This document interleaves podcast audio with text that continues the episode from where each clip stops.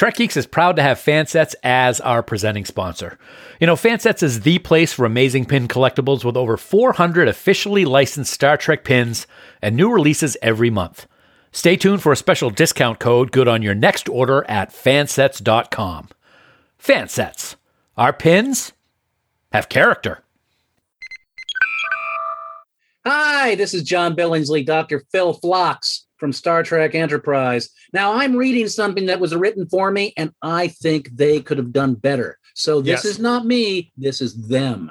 My prescription for you is a healthy dose of the Trek Geeks podcast starring Dan Davidson and Bill. He could have done better, Smith. It truly is the best medicine. Oh, come on, boys. And here's how they close it doctor's orders. Shame, tisk, tisk. For the record, that was Dan Davidson that wrote that. That was me. Wow. Well, uh, That's you even know better because now it's forever blamed on Bill. That's forever blamed on Bill. There Thank go. you, Mr. Bakula. There you go. Ooh, wow. All right. All right.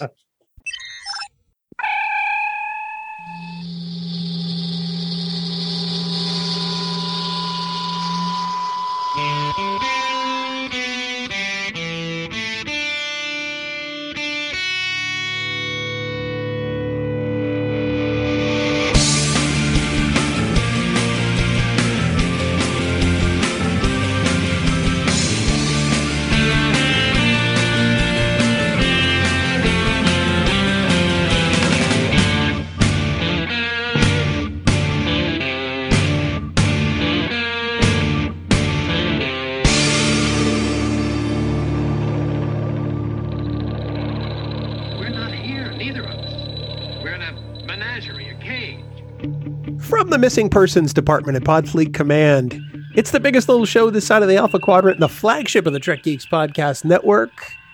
Where have we been? We have no idea, but we're the Trek Geeks Podcast. Greetings, everyone. Welcome to episode number 308. I know we're just knocking out episodes this year, right and left. You wouldn't know it. You know, maybe in some other alternate Earth, we've been doing two episodes a day. I don't know, but for right now, it's all about quality rather than quantity. Unless we're talking about my co host. He's the warmest body I could get behind a microphone at this time. He just so happens to be my regular co host, unfortunately. I give to you the redoubtable Dan Davidson. Dan, nice to have you back behind that microphone. I gotta say, man, it is really good to be here. That was that was might be one of my favorite introductions ever. That was hilarious. I could, as, as everybody could hear, I couldn't not laugh. That was pretty good. It is uh, it is very good to be sitting here uh, with a microphone in front of my face and your wonderful face on my monitor right now as we uh, sit and talk. We haven't done it for a while. As everybody knows, there's been a lot going on with me and my employment, and it's just been too much to be able to to sit down and enjoy talking about Star Trek. But um, you know what? Here we are. Uh, holiday season has started. Uh, we got stuff going on, and nothing made me more excited to get back into this chair than to sit and talk about what we're going to be talking about today. And I just want to point out it had nothing to do with me. Nothing, not at all. I, Bill, who? Yeah, It ha- had everything to do with our dear friend and special guest. It did absolutely. Well, not so much just him, but the cause that we're doing. Of course, uh, a few years ago, we had uh, a very wonderful guest on our show, and, and we talked about uh, an event that we did with Jonathan Frakes. And this person said, "Hey, let's top that." So, John Billingsley, you and I created Trek Talks. Um, we had a very successful year. We had an even more successful year last year, and we've got so many great people working behind the scenes, and so many guests coming yet again. Trek Talks 3 is just around the corner, and we're going to talk to John Billingsley again to give us a little sneak peek of what uh, we can expect to see on January 13th, 2024, which is just a few weeks away. You know, when you think about it, the first two Trek Talks telethons between fan donations during the telethon and contributions from other sources, like say Rod Roddenberry, for example, or other other donors who have chipped in outside of the telethon, um, we have raised close to a quarter of a million dollars. 200 almost $250,000 in 2 years. Um I, and uh, that when I think about that number, it blows me away. I'm so grateful and and glad we're going to do it again and probably for the rest of our lives. And I'm on, I'm on board. I'm on board too. Um, it's for a great cause, and it, and it, it just it makes you feel so good knowing that we're doing something to help other people, and that's what we've been talking about for the last three years when we talk about this telethon. Is is is that that that Star Trek way. Um, so that so the fact that we're doing it again, we've got a lot of people already lined up. We're getting some great names that are coming in of, of people that want to do it again, and people that have never done it before that want to join us. It's just going to be fantastic. So you know, I said, you know what, I got we got to do this. We're going to sit down. We're going to talk to John. We're going to have a great time. And I got to say, we've already had the discussion. It really helped my situation, and and and I'm feeling really positive and looking forward to uh, getting back on uh, in the seat in front of this microphone on a more regular basis, my friend, because we still have about 821 episodes of Star Trek to talk about over the course of the next 20 years. So, yeah. Do I have to be there for that? Every second. that is a mandate.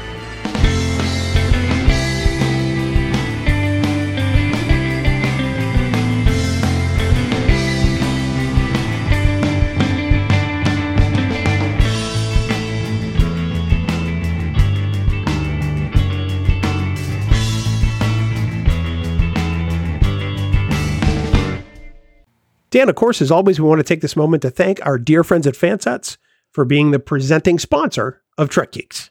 Absolutely. And a great sponsor indeed, Bill. They are just fantastic. They continue to release all the great pins that they premiered out in Vegas back in August. You can find them over at fansets.com. And over the past several weeks, they've added a whole bunch. So go to the website and check them out. I can't really name all of them right here in this short 30 to 470 second spot that we do for them every week. So I'm going to let you go to the website and check it out. But I will say, this year's holiday special pin is a beauty. It's available in both pin and magnet form, of course.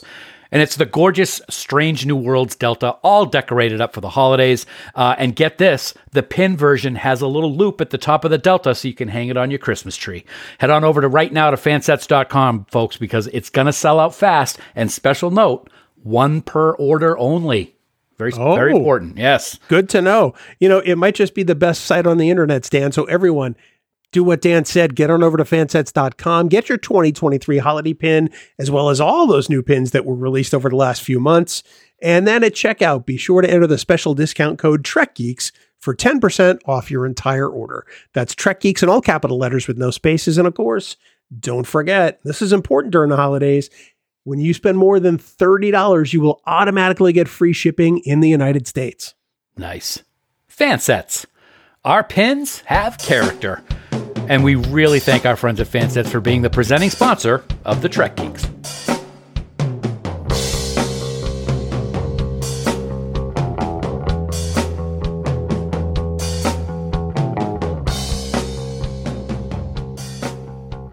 So, Bill, I got to tell you how awesome it is to be sitting here. As you know, you and I have not recorded much lately. I'm taking a little bit of a sabbatical because of the void of darkness and despair that is my current job.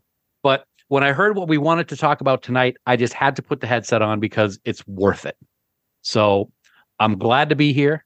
We're going to be here talking about a very important topic that we've been involved with for a few years now. Looks like you have a question. So wait, you weren't going to put on the headset and fire up your microphone for me? Not at all. I, I, if I may, even though I haven't Oh. been formally introduced yet, There- I have to say that I'm also sort of amused that you just assumed that nobody from your workplace would ever listen to this podcast. Oh, I don't even care. but I know that several do, but I don't. I don't care. Yeah. But um, I might as well let the the genie out of the bottle, so to speak, because we can hear his mellifluous tones right now. We're here to talk about a great event coming up in just a few short weeks, and that is Trek Talks Three. And we can't talk TT3 without the one and only John Billingsley. So he was here when we first started the whole thing, when we had the conversation to do the first one way back when. And my God, we're doing it for a third time. John, it's great to see you as always. It's exciting to be getting ready for this, especially after all the strike stuff is now behind us. I Welcome know. to the show for a record time, pal. Thank you, you two suckers. Let's go back in time in the Wayback Machine. You guys said three years ago, hey, you know, Jonathan Frakes, we had him on a show. He raised $5,000 for Feeding America. I said, well, what if we have a whole bunch of other people on a show, make it longer, call it something like, hmm, Trek Talks, and see if we can raise more money for the Hollywood Food Coalition. And much to our mutual surprise and perhaps sometimes chagrin, it worked.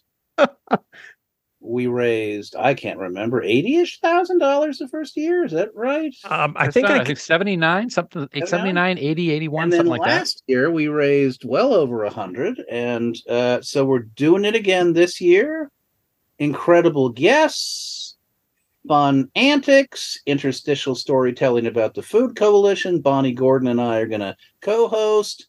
There's been a lot of requests that I wear pants this year, and I'm I'm going to listen to our fans and Yeah. uh, and and try and um, you know operate with more decorum this I- year. it's, I, for one- that sounds like a first.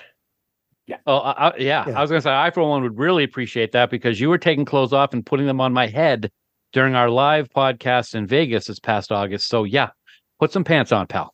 I made some money for those people who You- were you not there. I made some money for the uh, SAG AFTRA Foundation by performing a sort of reverse strip tease, where when I started stripping, people said, "Put it back, put it back, put it back," and I did in return for dollars stuffed into my pants.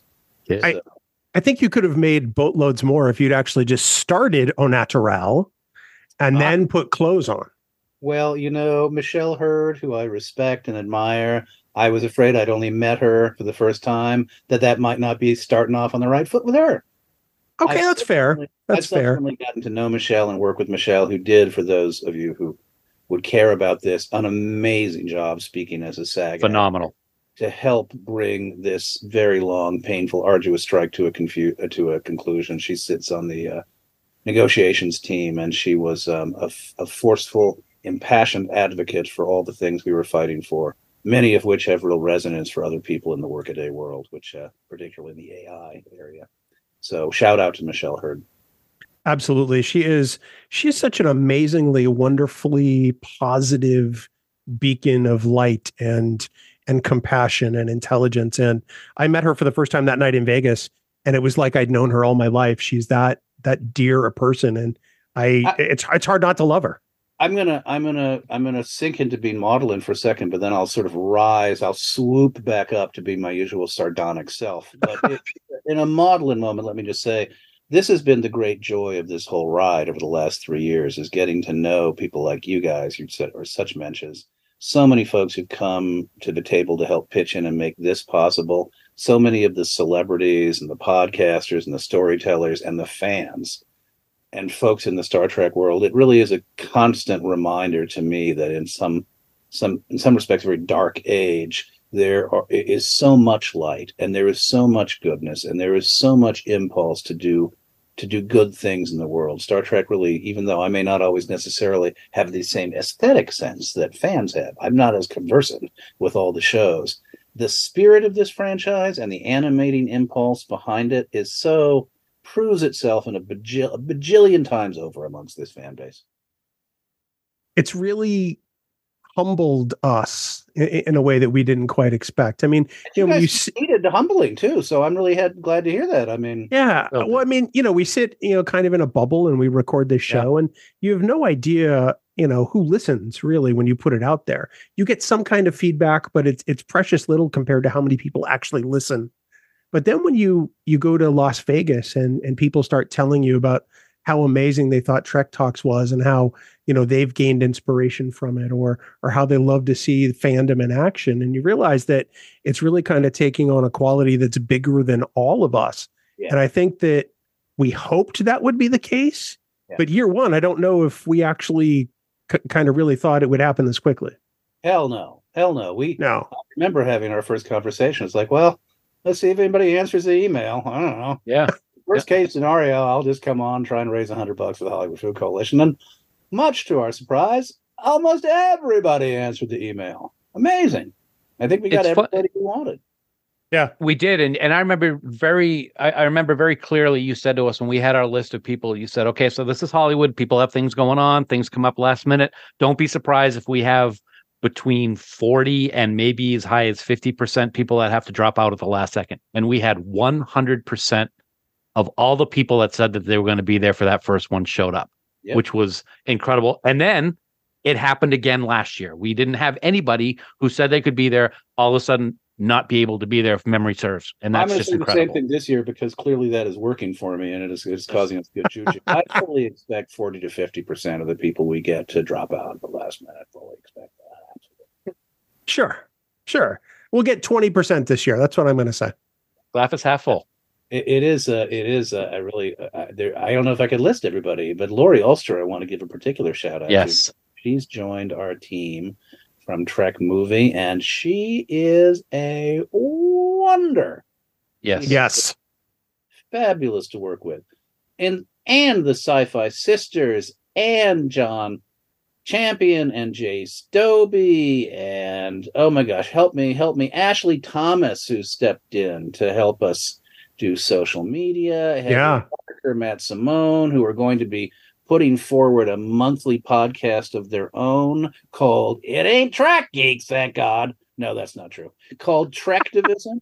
I'm sorry, couldn't resist. That's all okay. I understand. Trektivism, which is designed to tell the stories of fans, celebrities, and people in the Star Trek community, rooted in what people are doing to give back and help, which I love. Um, A- uh, uh, Amy, A- Amy, and and Simon, um, uh, David Livingston. David Livingston, Amy and Simon, Earl Green, the Earl the, the Green, mastermind, the Earl Green. mastermind of technology. Yes. mastermind of technology, Jay Stobie. Ah, I mean, my head explodes, and I'm still forgetting people. Linda uh, uh, Piani Gianni in our own organization. Um, Mhm. It's an incredible group of people that have pulled together to make this happen every year because I have no skills. This is the thing that people don't realize is that I basically coast through the entire process, just trying to generally sunny. My my goal, if we were actually meeting in a boardroom, my my job would be to provide the donuts. I like donuts. Donuts are fun. Since we Zoom, I can't actually bring donuts, so I have to bring a form of spiritual donut to the table when we meet. I like that. Oh, Spiritual you are a spiritual donut. I am I am the spiritual donut provider, and then everybody else does all the work that I don't know how to do. Does that mean you're hollow in the center? Uh, no, I'm juicy and cream filled.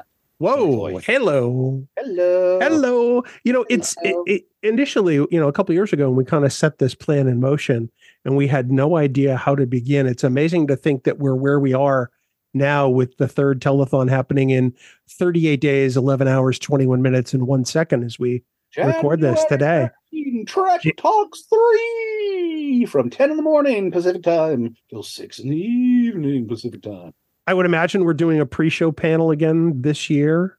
Yeah, I'm not going to talk like that, by the way, when I host it. I God, I hope not. God, Wouldn't people I will tune out. Hello, everybody, and welcome to Trek Talks 3. You are signed to be the announcer for the entire Trek Geeks podcast network. I'm just telling you that right now. If you do it like that the whole time, I'll, I'll I'll sign up for that. You Yeah. listen to all the radio, and they all kind of sounded like that. It's like somebody somewhere started a radio school, and anybody who became an announcer on old radio had to go to the school to learn to talk like. Hello, everybody. Dan, is that what it was like at the Connecticut School That of Broadcasting? was exactly what it was like at the Connecticut School of Broadcasting, which I am a proud graduate of, and decided that that is not where I wanted to go for a career. But yeah, that is exactly what happened. Were you graduated from that fine institution? I did. I have a. I did not know that. I have a diploma and everything for it, man. Where is the Connecticut School of Broad? I, I grew up in Connecticut. Boston. Needham. yeah, yeah. It was. Yeah. Well, that I don't know why they call it CSB. I. Yeah. Yeah, so it's- one thing, it, it's riveting conversation, isn't it? Uh, one Listeners thing I wanted loving to. us. One thing I wanted to say. They can't all be gems, Dan. They I've been, can't. on, I've been on eight times, for God's sake. I mean, Don't, don't I know it? look at you guys have to get liquored up to even have me on as a guest. It Oh. probably this is audio only, right? We can't. There's no Right. visual. Right. Let it be noted that both these boys have been swilling down highballs since we started talking. Easily number three, number four. If you begin to hear a little slur in the host's voice, I'm, I'm- just I'm slightly. I'm only slightly disappointed that you think I'm at three or four. No. Um, my tolerance is much higher than that to talk to you. I will say, uh, before I came upstairs to record, I'm making my drink, and my my wife says, "How come you're making a drink? You're recording." I said, "Yeah, we're talking to Billingsley." And she goes, "Oh, gotcha." Oh, Uh, and I, So- ironically, am sober as a, a church mouse. So, because I'm going to a little dinner party with our wonderful and esteemed partner John Champion and his mother, who is in town, Awesome. Alabama, who I adore, his wonderful mother. That's fantastic. Yes. We could take That's or great. leave him, but his mother is wonderful. His Yes. mother's wonderful. He's wonderful. Such a group of mensches I've accumulated around Yeah. me. I like to think it's sort of like, you know, one of those like physics things where it's like the dark force kind of like attracts light or the I don't know. I don't understand how physics works anyway. I, I can't really understand how I'm fortunate enough to have such nice people gravitate around me. I can't I can't I can't help but think there's something weird. We can probably ask Dr. Erin Macdonald, science advisor to the Star Trek franchise, when she appears on Trek Talks 3, Saturday, January I- I 13th. wouldn't, I wouldn't understand what the hell she's talking about. For those of you who like science, though, and understand this stuff, yes, we've got a wonderful women in science panel. Nice. We've got. Let's talk about some of the panels. Yeah, let's about- do it. I would Yeah. love to talk about some of the panels. Def Rod Roddenberry is coming back to kick us off, hopefully in as exciting a way for those of you who've watched as he has in the past. Nice. a crossover panel, a panel devoted to looking at the crossover, the famous crossover episodes, Lower Decks and Strange New Worlds with Mr. Yes. Jonathan. And we are waiting to hear whether or not we've got the writer and cast members. I know we'll have some of them, but I'm not able to say for sure whether Jack Mhm. and Tawny's going to join. The invites are out. Bill, the one who wrote the episode, is coming, I hope. Uh, Bill Wolkoff, yep. Wolkoff, yes, and uh, his uh, partner Catherine, who, if I don't have the names in front of me, I can't. I do. Kathryn Lyn, Thank you. you're welcome. Uh, Nami Melumad is coming, the composer for a standalone Yes. interview.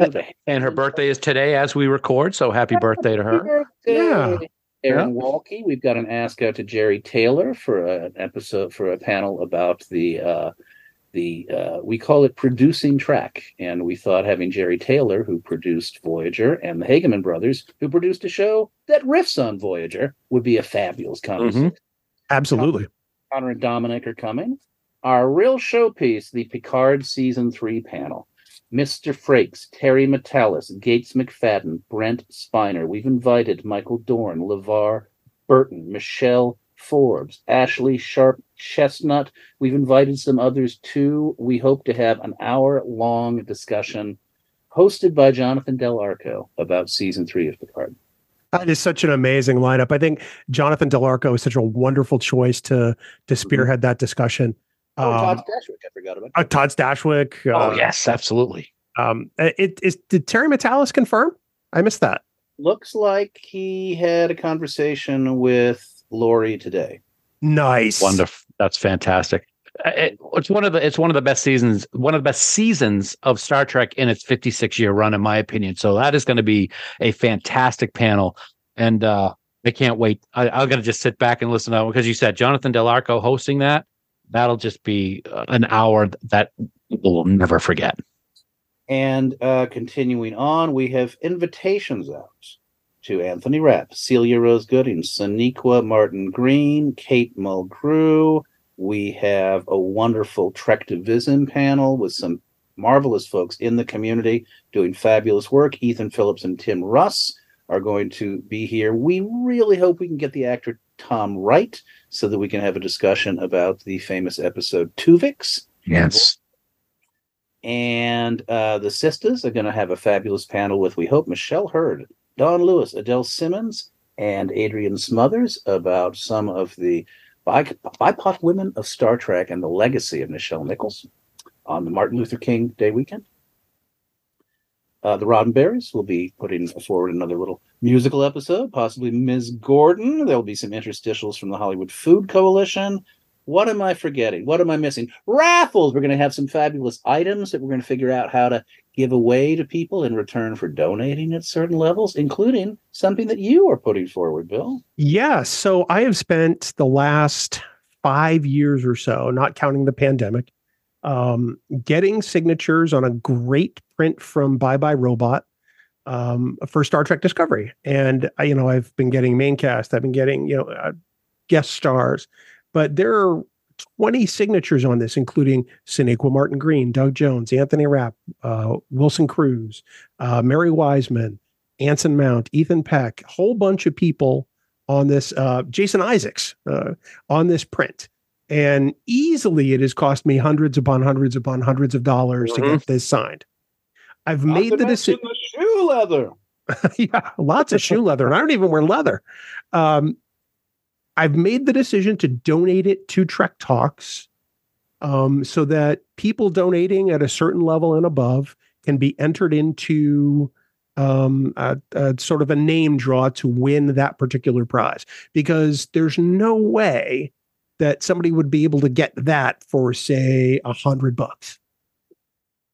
No, hello. I mean, No, yeah. no. so It's once we nice. worked, but I, I'm donating a personal piece from my collection um, for Trek Talks this year, and I'm pretty excited about it. And I got to say, it's an amazing piece because I was with you for most of those signatures uh, that we got. the The artwork is fantastic. The amount of the amount of, of ink on those autographs is just incredible. It is really just about everybody from Discovery is is on this piece, and the fact that you're donating it. I think one of the things that's important, Bill, that I want to make or I, I I talk about is is what this experience has done for us. You're donating this that you spent a lot of money on getting because it's what we have become as part of doing what we're doing with Truth Talks. We didn't. You've said it for so many years. It's a. It's about time that we're behind this microphone and we're doing something. What we're doing and and what Trek Talks has evolved into for me personally, and what it has become as a whole, is incredibly numbing and um, humbling uh, for someone who was has been involved with it for the three years that you, John, you were talking about all the different names of people behind the scenes. It started with the three of us, and now there's what two dozen at least people that are involved in it. It's incredible. Remarkable. It really is. I should pivot now and talk about what we're doing this for, which Yes, is, is emblazoned on my. Absolutely. This is not our actual logo. This is a logo for a specific program we run, our lunch bag program. And it also has has many stains. This shirt, but I wear these stains proudly because they were stains that were achieved in the performance of lunch bag tasks. Oh, good. Hollywood Food Coalition is an organization extremely dear to my heart, and those of you who have been listening uh, down the years have could probably recite this spiel along with me. Go out and get a martini if you've heard it before, but if you haven't, here it goes. No, you have to stay here, Bill. Oh, okay. Um, this organization has been around for 37 years. It started by providing food and daily necessities to people who were living on the street, and it was street corner service. They basically cooked out of a shack and took the grub in a truck to the corner and fed all comers. As it has evolved, we've gotten to the point where we serve a multi-element, multi-course meal seven nights a week to all comers out of our own space. It is uh, an option for all comers: vegetarian, vegan, carnivorian, salad, green salad, bread, pastry, dessert, beverage. We believe in the dignity of choice, and we believe that for people who are maybe only going to eat one time that day, we want to provide as kick ass a meal as we possibly can. And we also, for our guests, try and hook them up with any number of other social service providers who can help them with any number of things that we cannot. Places where they might be able to get an apartment for the night, a room for the night. We have a UCLA medical van that comes to our campus, dental van, vision van, drug and alcohol rehabilitation counseling, you name it. We hand out sleeping bags, tents, laundry vouchers, bus passes, shoes, socks, toiletry kits. We also rescue about 3 million pounds of food a year, and we share that with about 150 other organizations to buttress and augment their meal programs. So imagine a battered women's shelter does great work, maybe doesn't cook a very good meal. We try and make sure in a concierge level relationship that they're getting exactly what they need as best we can provide it so that they can make a great meal for their people. Uh, and we try and do that throughout our city. We really try and look at where the food deserts are in our city and say, here are areas that are underserved and they need help. And lastly, we work with a lot of other community groups to try and figure out systemic problems to solutions that we can only solve together. More transportation, more refrigeration, more volunteers, more storage space, yada, yada, yada. That is important because I think if I'm a potential donor, I say, why do I give to an organization based in Los Angeles? It's because what we're trying to do is figure out some things that would have global scope. It's one of the reasons we are supported by the Roddenberry Foundation. It's one of the things that drew me to this organization. And frankly, it's one of the things that I've devoted a lot of my time to in the last seven years. It truly does take a village of not for profits figuring out how to connect their fundraising mechanisms, their friend raising mechanisms, their doing mechanisms so that they can achieve things collectively. Um, that is one of the great lessons of progressivism, and it's why I think this organization is so special to me. So that's my that's my pitch. When you come, when you watch, I just encourage you to consider that if you had to go to a convention, it would cost you an arm and a leg, and you would have to wear pants. it doesn't cost you an arm and a leg. It would cost you, I ask, a contribution to the Hollywood Food Coalition.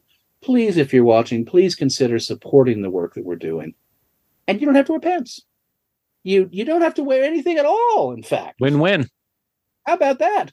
I have to wear at least something because I'm on camera. But you, you, whoever you are, you can go naked to this convention. There's no other convention in the world that you could go naked to, except one in Iceland, which I don't want to talk about because I'm not invited. Like, Well, go Again. naked too and not get arrested. Yes. Yes. Why am I not invited to Reykjavik.com con, where everybody goes naked? Great. Let's see if we can let's see if we can make that happen. I like that idea. John, correct me if I'm wrong. Um, one of the amazing things about Hollywood Food Coalition is they have been doing the service of providing a hot meal to those less fortunate in the LA area for almost 40 years, every single day without missing a day. Is that correct? One night, the washing machine in the floor above us uh, overran and flooded the kitchen. And we still took everything we were making and we went outside and we said, "Sorry, it's not done yet." But you, you yeah, we did. Wow. Yes. Arguably, we've never missed a night. Amazing. Wow. It, it's Amazing. funny. I, I think I, it's you. Know, you talk about you know hearing your spiel again for the you know the nth time, and every time I hear it, I still kind of Mhm. you know I, I get a little you know awestruck because this is the kind of thing that that we're trying to help as a fandom, and I think it's the kind of thing that this fandom is intrinsically wired for. You know, I, I think it was you who kind of posited the idea of Trektivism, you know, two years ago, whatever it was. I'm a positor. You are. And it, we see that kind of taking shape in this every year and now branching out. Um, I'm particularly excited for the launch of the Trektivism podcast, Me um, in addition to that, and the fact that we're talking to actual fans this year.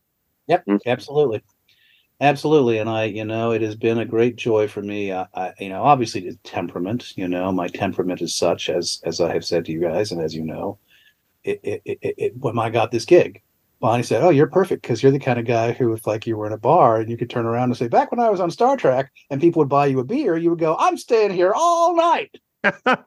I love the fact that this is a, a such a unique franchise in that it really allows you to kind of break down these sort of, I think, artificial and sometimes, you know, uh, uh, seemingly impervi- impermeable barriers between fans and people who do what I do for a living. I, I love the fact that it is as interactive as it is, and I'm continually wanting to find ways for this community to view itself as a community writ large. Probably what that means is that what I should do is buy a fan's picture for forty dollars. And I think maybe it's time for the fans to have a convention and we should fucking stand in line and get their pictures. I did have a fan send me a picture once.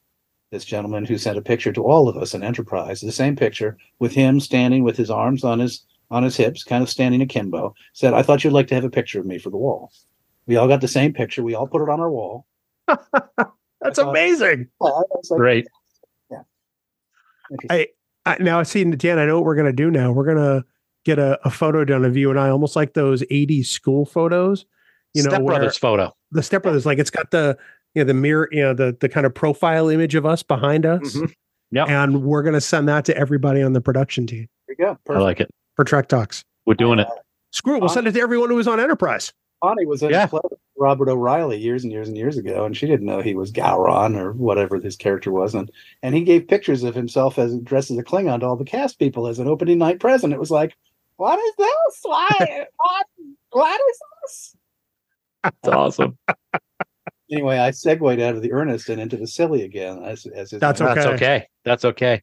One of You the know- things I got to say, um, we're talking about Hollywood Food Coalition, John, is is hearing all the different things about what we want to have people recognize and understand of why we're doing this is very special because we all know what it's like to turn on the TV nowadays. There's nothing positive on the news these days. There's nothing that we can look forward to, to hearing about. This is something that's positive. This is doing good. And this is something that we can look forward to doing. And Yeah, I think that it has grown in these three years. It's grown to the point that it's something to really look forward to because we want something positive in our Well, and, to lives. get, and to get back to the concept of trektivism, you know, this is something that I discovered in, in traveling around a lot, you know, as an actor, and you go to a lot of places that you might not otherwise get to. I, particularly in all candor, I find if I'm below the Mason Dixon line and I'm out at a bar, surprise, surprise, um, and somebody sits down next to me, we strike up a conversation.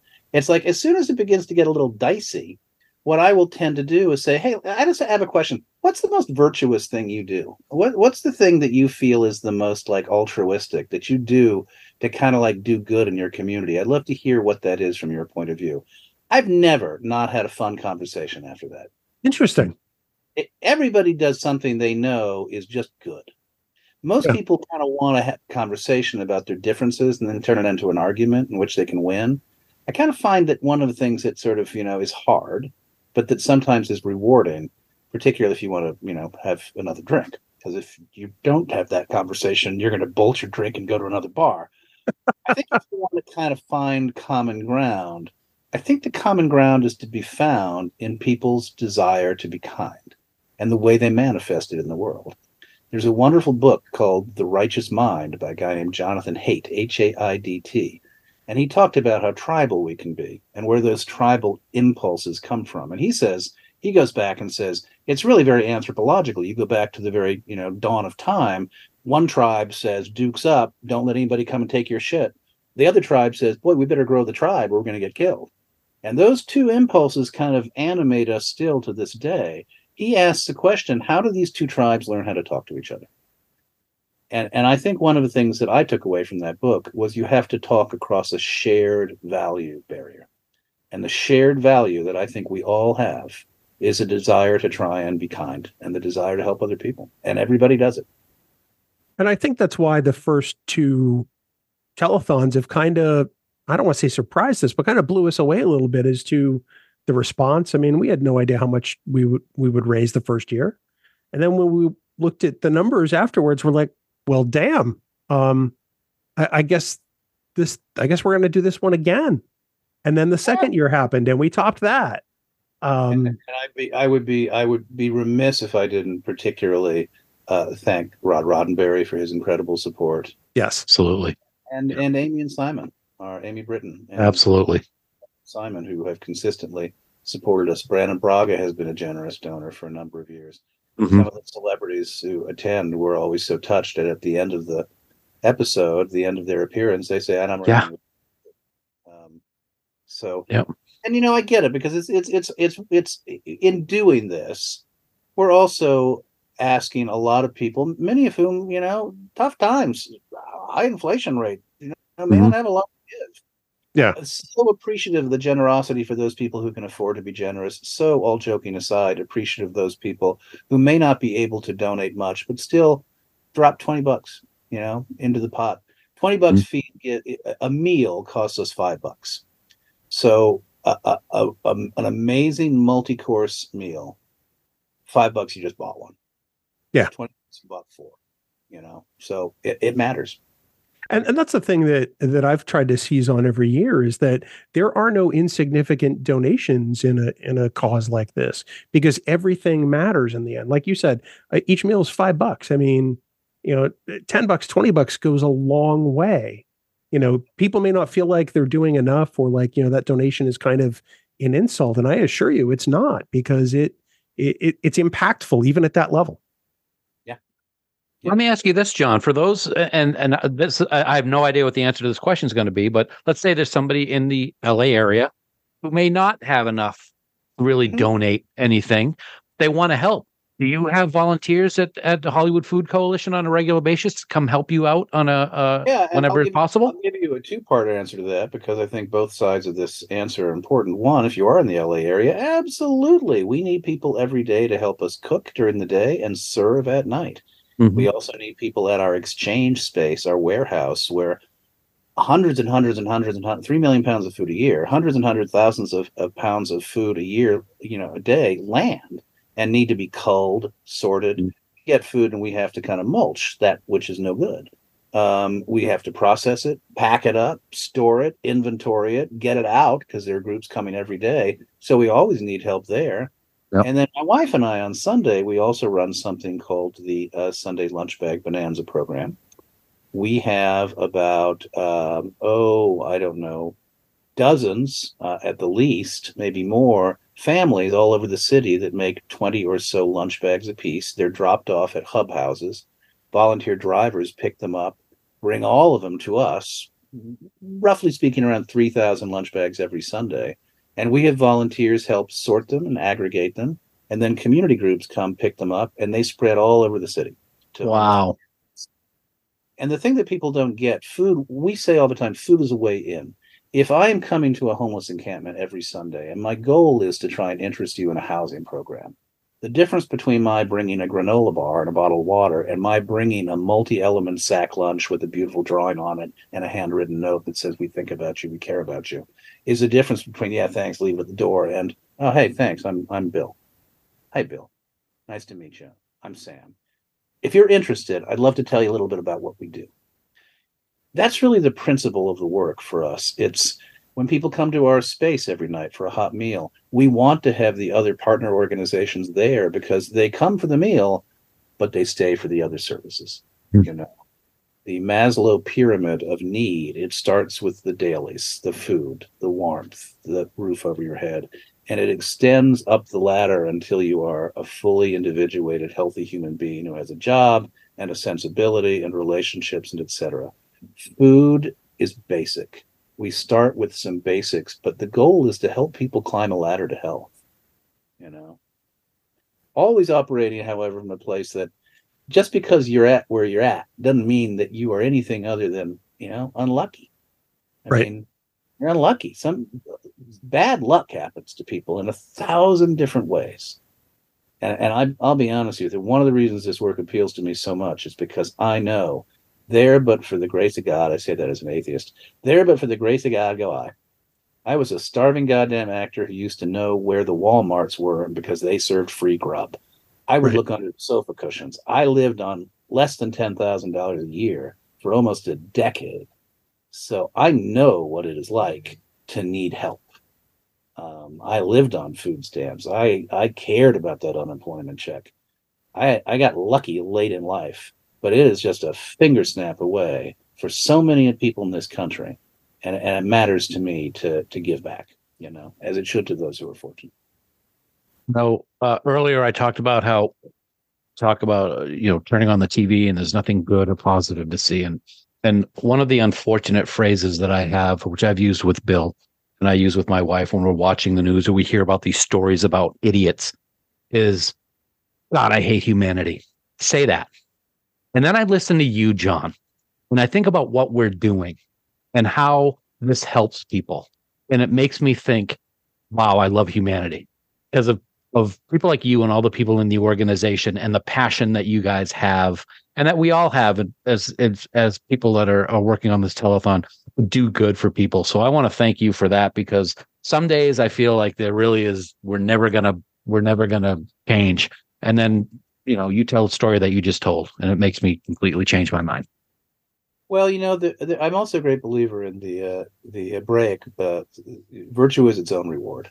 I mean, we, we have a limited amount of time on this world, and we have a choice. We have a, a profound choice to make. We can be happy, or we can be unhappy. And I feel for the people who've chosen to be unhappy. It it makes my heart hurt because I think when you're unhappy, you tend to be sour and dyspeptic, and you drive people away, and then you spiral. You spiral into selfishness and meanness and pettiness and cruelty. To choose to be happy is to have the opposite. To choose to be happy, I get emotional about this because it's, it's a very deep feeling I have. Mhm. When you choose to be happy, you attract love. It it it surrounds you.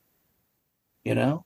And it's our choice. It is the most fundamental choice we have. It's the basis of existentialist thought. And I read a wonderful book by Viktor Frankl about life in the camps, a man's search for meaning, which to me has an extra- extraordinary, simple, and profound thing to say. Frankl said the people who survived were the people who kept their sense of humor. In Dachau. Mhm. So that lesson writ large in our lives is, you know, our obligation to ourselves, much less to this, the community we live in and the world we live in, is to is to be joyful. Even e- without without, and I'm extremely political, as you know. You guys both Hmm. know me.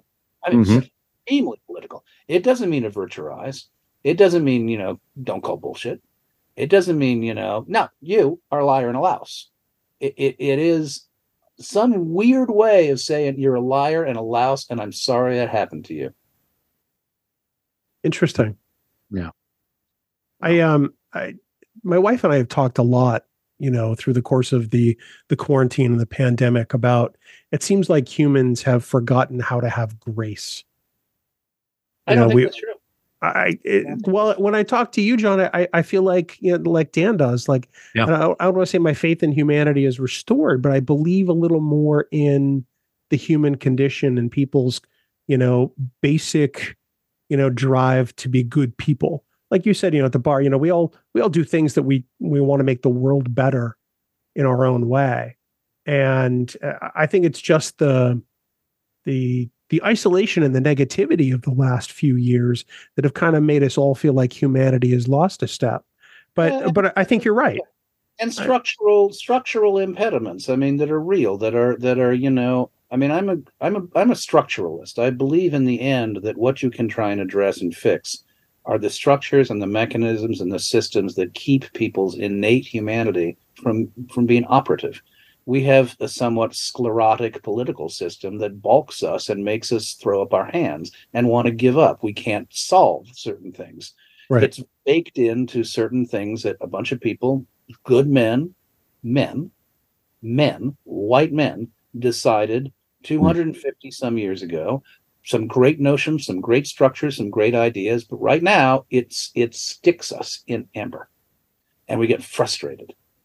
And and I think that that frustration can go in one of two directions. It can make you bitter, it can make you querulous, it can make you say we're fucked, or it can go into okay, there are other ways to give back. There are other ways to be involved right in the corner where you motherfucking are and get involved in your community, which is the second part. You didn't think I would remember this. The second part, second part of my answer is if you don't live in Los Angeles, there's something you can do where you are.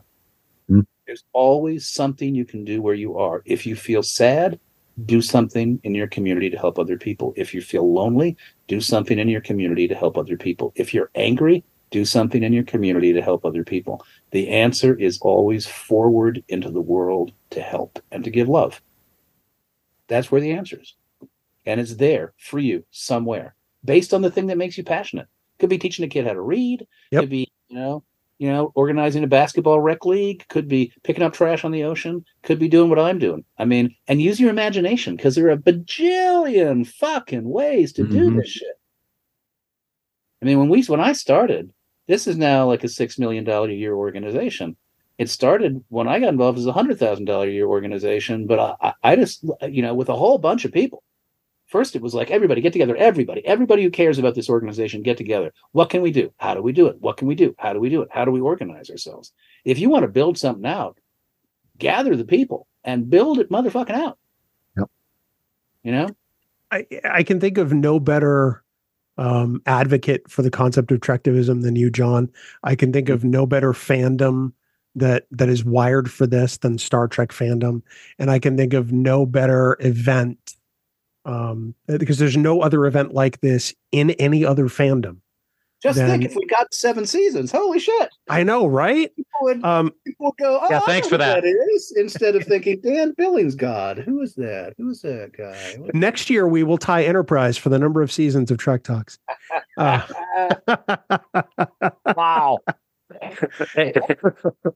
and, and uh, but uh, I I I think that it's something that Star Trek was was I don't want to say meant to do because it sounds kind of fatalistic, but if there was a fandom this was going to happen with, it was going to be this fandom because of the ideals that the majority of fans believe in. Quite honestly, Yeah, and I and I- and what interests me, and and you know, it is a long, slow, arduous cook, as all things worth doing are, is to continue to figure out ways, means, mechanisms, structures, devices, tools to bring people together to do good within this this world.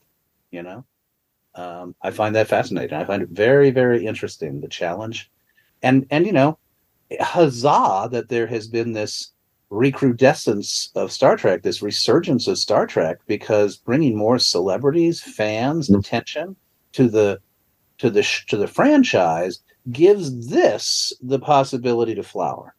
You know, I mean, and you know, even though I'm I'm my great love is reading. I, I don't watch a ton of television, so I'm I'm probably the, the dumbest Star Trek fan you're ever going to talk to. I don't see that one. Um, but it doesn't mean I don't appreciate deeply this this spirit and the values that I think this franchise represents. Well, I, I got to say, you make you make the excitement for this event on a level that ju- every time we talk to you, the excitement is is more and more because of your passion, your love for what you do. We've uh, Bill and I have ha- one of the the great things that's come about from this uh, this three year long thing that we've been doing is a great friendship with you, John.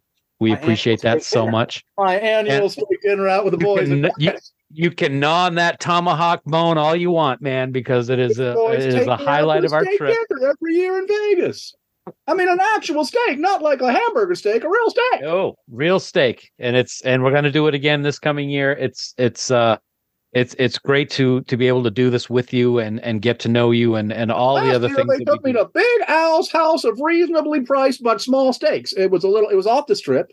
It was. It was actually not in even Vegas. It was actually in Utah, and I took some driving to get to. And and you know the steaks were were small. I I didn't find it at first. It was under the parsley, but I found it eventually, and it was delicious. you sound like you could be the kid brother of Walter Brennan in a Frank Capra movie. I so wanted Walter Brennan's here too. Walter Brennan, you've heard about my show, Old Fat Flock. Yeah, old fat. fl- Old, I can't even say it. Old fat Phlox. Old fat Phlox. Speaking of which, okay, I'm going to get off topic for just a second. Might as well bring it up. We've seen a lot of people coming back in lower decks over the last year and a half, man. All kinds of little cameos. Fuck is Doctor Phlox. When are we going to see him again? I know. Hmm. But no, I was on the picket line and I was chin wagging with a couple of the uh, Strange New Worlds writers, and they were saying, "How old is Doctor Phlox? Do you think?" And I said, "How old do you need him to be?" Yep. That would be fantastic. Fox is dead. He had a younger brother, and if the younger brother is dead, he had a son. Come on, Phlox Junior. How many characters can Jeff Combs play? I mean, come on. Nothing Yeah. says you have to even be Phlox. I, I want to. I want to be Phlox. Yeah, I want you to be Phlox too. I like. I like. I like Phlox. The thing that's Optimism. ironic is, you know, my oeuvre. I mean, I've played more like serial killers and weirdos and nut jobs, and Doctor Phlox was the actual guy who was. A, he was the one who was closest to me. Yeah. Of anybody I've ever Yeah. played, I, I, it's Yeah. like, oh, I was like that, you know, except the smart part. But other than that, Well, It's- we'll keep an eye out for him. Well, you know, want to see him. it you know we we will have a a, a fantastic array of, of Star Trek royalty on this telethon in 38 days. Um, I'm sure we can appeal to others. You know, the Hagemans will be there. You could wind up in Prodigy as Phlox's great great grandson who looks just like him. I don't want to repel any of our guests by making them think, oh, I see what he's in it for. This he's playing the long con. Pretend to set up a charity, bring people on for the charity event, and then spend the whole time trying to pitch yourself as an actor on my show. Oh, I see what you're up to, Billingsley. If And that happens, happens, 'em. if that happens, we do get 10%. I'm not saying it's wrong. I'm just saying I don't want them to figure it out. Oh, fantastic. You know what? It's uh it's January 13th, 2024, Trek Talks 3. All day long. It's gonna be great. them, tell these Hmm. folks how they can find it and watch it and view it and et cetera, et cetera, et cetera. I know they know, but tell them anyway. Uh, so it's very simple. You can go to trektalks.net, which has a very spiffy and shiny new website. Um, the telethon will uh, on telethon day, Saturday, January 13th, will be embedded there. But you can also go to the Trek Geeks YouTube channel or the Roddenberry YouTube channel or the, I would guess, the Trek Movie YouTube channel because they were a partner of ours this year now. And that is such a wonderful development. We're excited to have them. But it's it's going to be all over social media. It's going to be pretty much everywhere. If you're a Star Trek fan on social media, you're not You going to be able to. this. Well, then you just didn't want to. You That- just That's it. Exactly. I'd like to know what the hell you're doing on January 13th instead of watching Trek Talks. What the hell are you doing? And if you can't find it, you can call Dan Davidson personally at 207. No, oh, I guess you could theoretically be watching football, couldn't you, if you're a football fan? Hmm. um, that well, not on a- Oh. on Saturday there might be one playoff game. Playoffs, yeah, Saturday. playoffs. Won't be But New you can England. tape the game. You can tape the game. That's right. And if you're in New Absolutely. England, you absolutely don't have to worry about that. Nothing to do. The Get Saturday game, training. the Saturday game will be later, but usually there's a primetime game on Saturday starting around 8 p.m. Eastern.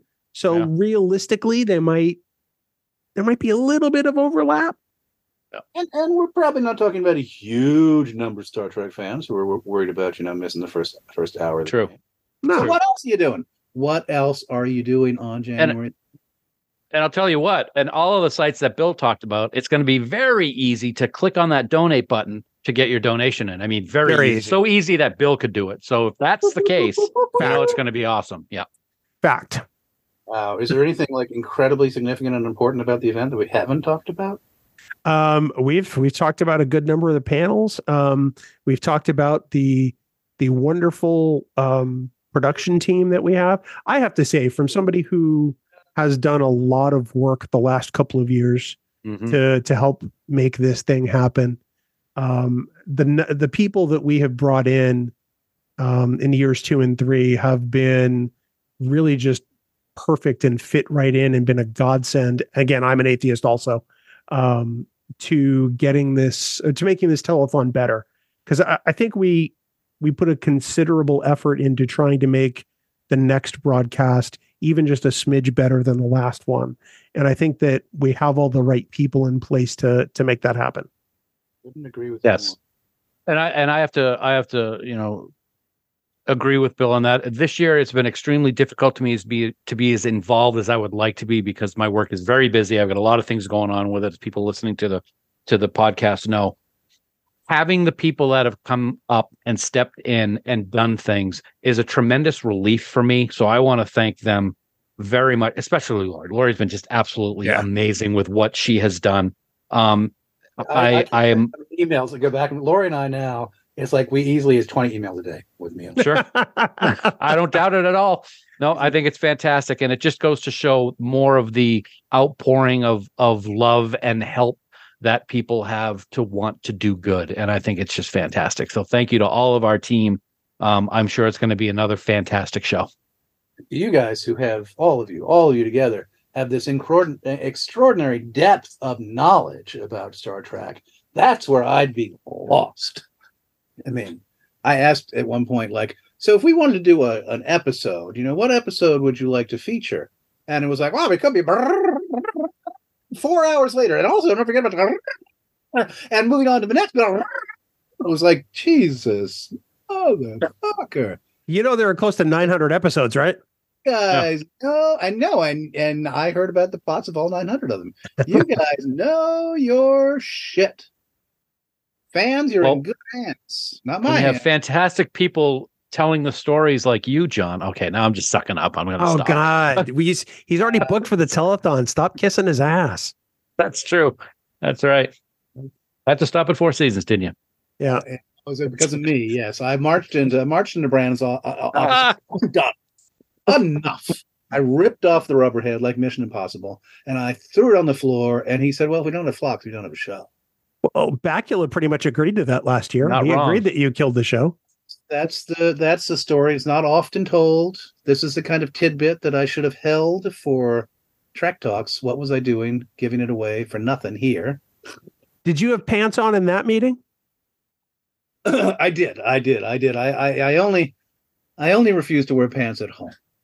But And it- but you know, I got to Some, something of a I think I do have a religion, if a religion can revolve around a spiritual contempt for pants. Well, I gotta say, Phlox's Phlox's uniform was very, you know, it looked like they could have been easy, you know, like those That- sweats that, that they take off at the basketball game. Favorite thing. I got to go to work and change into pajamas. Mind you, I had to put in contact lenses that were bigger than a manhole cover, so that was so hot. Were they tearaway pants? Let's be honest. Like male strippers? Like Barbara Eden wore in I Dream of Jean. When People don't know you originally were supposed to have a bare midriff.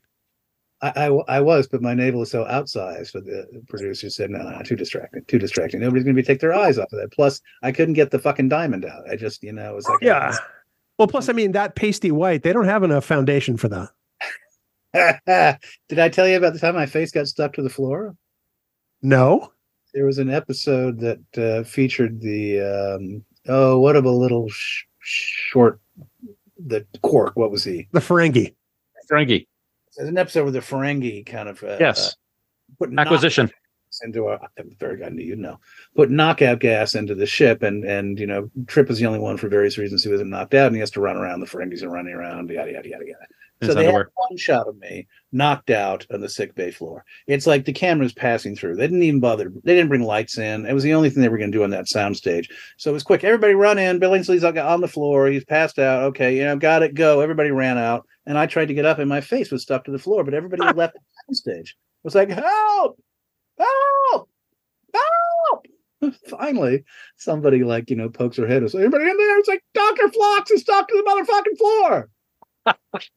You got the makeup part department. Oh. We were wondering where you went. It's like, ah, yeah. Yeah, that, that kind of shit didn't happen to Dom. I'm just going to say. no, Dom. I, I never actually watched Dom's work. I always fast forwarded through Dom's scenes. He fast forwarded through my scenes. It's sort of like that thing about if a if a tree falls in the forest doesn't make a noise. Is there a scene between Dominic and John? We wouldn't know. Oh, I don't, there's got to be. No, I'm sure I fast forwarded through it. There is. There there are there are scenes. I get to Bakula yeah yeah yeah yeah yeah. he's dreamy. I mean, let's be honest. Bakula's dreamy. No, they were all dreamy. I was the only undreamy one in the cast. Uh, although you know, I tried to compensate for you know f- with good acting. Uh, but yeah, tried, tried. Yeah, That's the big word. Yet you had a nude scene. So He did, yes, yeah. that's because I dared them to write me a nude scene. They had all the young people running around in their undie pants. It's like, when do I get to run around in my undie pants? Chris Black said, "How about we have you run around without your undie pants?" I said, "Bring it on, motherfucker."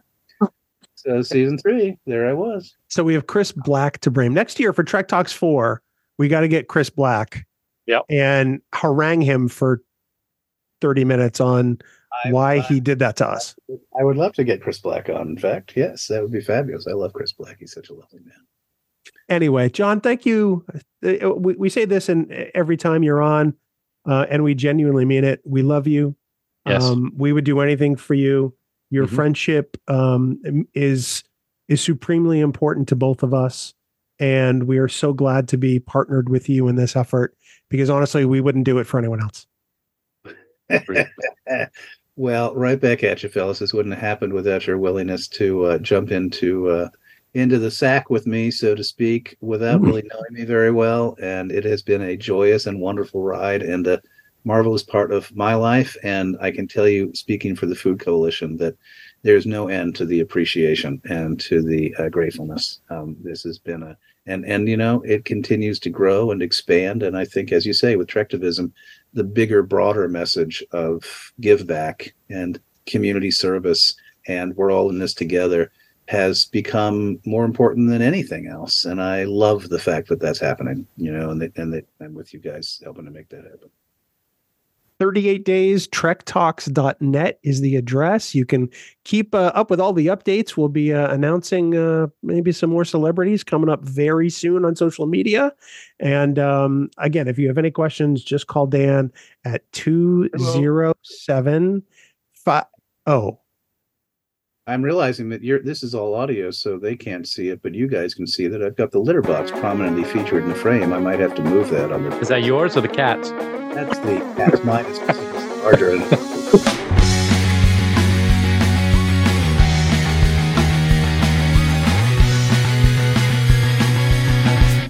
well dan i did the math after we had our conversation with john Math. yeah i know math is hard Ah, yeah, it is. Ma- math is hard. And uh, Mr. John Billingsley has appeared on Trek Geeks, counting this episode, seven times now. Seven. Seven. One of them was a surprise, you know, uh, appearance in Vegas because we didn't know he was going to do it. but uh, episodes 270, 275, 290, 299, 305, 306, and 308. So he has been in a third of the episodes we've done this year. You know what? Closer to half. Closer to half. I don't I don't mind that at all. He, he you're always going to laugh. You never know what's going to come out of his mouth. That's true. And it's amazing how he can go from being so comical and funny and and just knee slap humor to unbelievable seriousness and heartfelt discussion and the, at the snap of his fingers. He is he's brilliant at uh, at at bringing his messages across, and and he can come sit down with us anytime he wants. God, I wish you could do that. Um, yeah. He absolutely can. And I'm, I'm looking forward to uh, Trek Talks 3, Saturday, January 13th, live on, on our YouTube and probably Roddenberry's and probably Trek Movie and maybe a couple others. But it'll be shared all over social media. What's that? Pantless. Pantless. Pantless. I'm not wearing pants. John didn't have pants on last year. I'm not sure he has he had pants on last night. I don't. I was gonna say I don't know if he has pants on ever. Now, uh, let's text him. What? No, wait. If you ask what somebody's wearing, that comes across a little weird. Oh, it does. Yeah. Yeah. Yeah. You should know that. Yeah. Speaking of uh, of pants, you know who else is fond of wearing pants, Dan? Um, Alan A band Five Year Mission. Oh. Oh. Okay. They always wear the nicest Starfleet uniform pants whenever they're they're playing true. together, jamming out, rocking the Enterprise, as it were. We love them. We love their music. We're so grateful to be able to use it here across the network, and particularly here on the Trek Geeks podcast. We love them so much. We want everyone to love them. So go on out to their website, get their CDs because of course physical media is is really important. Mhm. You want those CDs in your hand because nobody can ever take them away from you, and um, get all their music. Year one, year two, year three, year four. Spock's Brain, Trouble with Tribbles. Uh, get them in your hands so you can put them in your CD player and become huge fans because we are ourselves. Fiveyearmission.net. Go get them. They're not hard to love. No, they're, They're not. easy to love, unlike you.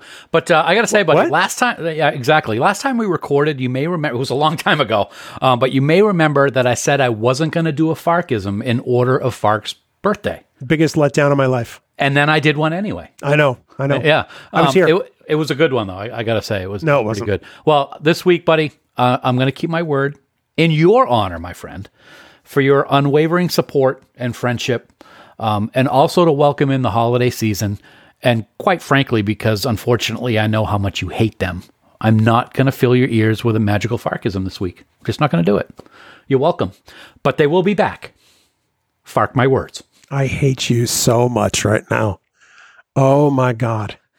I I, I don't know why I, I was I was believing you. I'm thinking to myself, oh, well, maybe he's not really going to do it. I yeah, he's not going to do it. Um, yeah, he Did did it. Hmm. Son of a Mm. Anyway, five year. Go ahead. It. five year mission.net. Fark his words. Yes. Fark your face. Don't forget, you too can support Trek Geeks by subscribing to us on Patreon. We can get all kinds of special perks. Dan, our patrons are the best people on the planet. Um, we couldn't do what we do without them. And we are eternally grateful for not just the fact that they subscribe to us, but b- by the fact they've created a great community of fans. Mm-hmm. Um, Absolutely. And uh, it's it's probably one of the best parts of doing this because you're not one of them. Exactly. I would never count myself. A great community of fans and a great community of friends. And I want to take a special moment to thank everyone uh, over the course of the last few weeks. Um, I've got a lot of messages from our patrons, and I really appreciate all the wonderful messages. Thank you so much. It's good to be back here and looking forward to uh, a future of fun podcasting and having you all as a part of it. Right now, though, I am going to give a very special thanks to our associate producers for Trek Geeks, and they are Vikram Bhatt, Chad Clark, Corey Clay, Brad DeMag, William Edward M. Jr., Brandon Everidge, Andy Fark, Kimberly Francis, Jonathan Hamilton, Ryan Jeffs, Sean Lynn, Rick Mason, Jamie McGregor, Ross McKinney, Aaron Mollenkoff, Sarah Ledoux, Helen Reed, Sarah Rutlinger, Tim Robertson, Desi Rogers, Greg Rozier, Eric Sakian, Adam Sanders, Tim Serdar, Heather Sohn, Blake Strike, love that name, Lisa Tomlinson, Ron Roble, Kalia Zawacki, and the gracious and wonderful Connie Hutchins. Wow. Do you? That was like John special- Billingsley there a little bit. No, not at all. Not at all. Not at all. No. Um, nice try though. Um, I he might sue you. Be careful. of course, we want to thank our Trek Geeks producers for their support. They are Mike Bovia, Steve Bovia, Chaz Bradshaw, Kyle Castillo, Peter Craig, Andy Davenport, Craig Ewing, Jackie and Chris Hackney, Brian Hackwith, Kimberly Hartman, David Hood, Lionel Marchand, Matt McGonigal, Jim McMahon, Darren Metcalf, Charlie Mulvey, Sean O'Halloran, Casey Pettit, Jamie Rogers, Casey Shafsky, Terry Shull, Jim Stoffel, Chris Trebuzio, Christina Werther, and the lovely and talented Jess Fashon, Dan, the senior producer Hmm. of Trek Geeks. Your boss, my boss, Our boss. the one and only Jude Tatman. And he says, Get it together, Dan. Together gotten, sir. What does- Absolutely. what does that don't even mean? I have no idea, but I'm going with it. You know, you too can become a producer on the Trek Geeks uh, podcast. It's so easy to do. Head on over to patreon.com slash Trek Geeks for all the details. Well, Dan, since we don't really know when next time is just yet, we're hoping it's very soon. Yes. um, we're going to have a, a, a discussion about, um, we're going to start discussions about mental health. Yes. And we can't start that discussion without a conversation on both yours and mine. Hmm Um, so that's kind of how we're going to kick it off. I like that Um, idea. Uh, yeah. And um, it there may not be a whole lot of Star Trek in it, and that's fine. Because one of the things I have not wanted to do at all this year is watch Star Trek, believe it or not. Uh, it's funny that you say that, buddy. With everything going on, the last time I watched an episode of Star Trek, as we record right now, it is December 6th. The last time I watched an episode of Star Trek was at the beginning of September. Yeah. So um, I want to get back into it. Um, I'm hoping that there can be some changes to how I'm approaching things. So I look forward to it. Um, and uh, we'll go from there. But uh, sitting here talking to you is, is one step forward in the good way. Agreed. And we're going to unpack some stuff next time when we climb behind this microphone. Of course, for even more great Star Trek discussion, we have a whole bunch of other podcasts here on Trek Geeks that we think you'll love. Lots of passionate fans who just want to celebrate Star Trek and Gene's vision. You can find all of our podcasts, including the brand new Deflowered, a Star Trek TOS podcast with Sarah from Rewind, um, by going to trekgeeks.com slash listen. Trek Geeks. Once again, no one talks Trek like we do. So true. And of course, for all the news on all the Star Trek show, please visit our great friends at treknews.net. For now, this has been episode 987. We do hope you all live long and prosper. Coconut! Coconut it up, baby. All the coconuts. Coconut, coconut, coconut. Let's do it.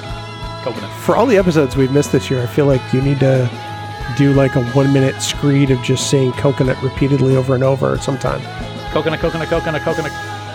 Music for Trek Geeks is provided by Five Year Mission. They're writing an original song for each episode of Star Trek. Hear more of their music at fiveyearmission.net. Trek Geeks is a production of Coconut Media Works. Executive producers Bill Smith and Dan Davidson.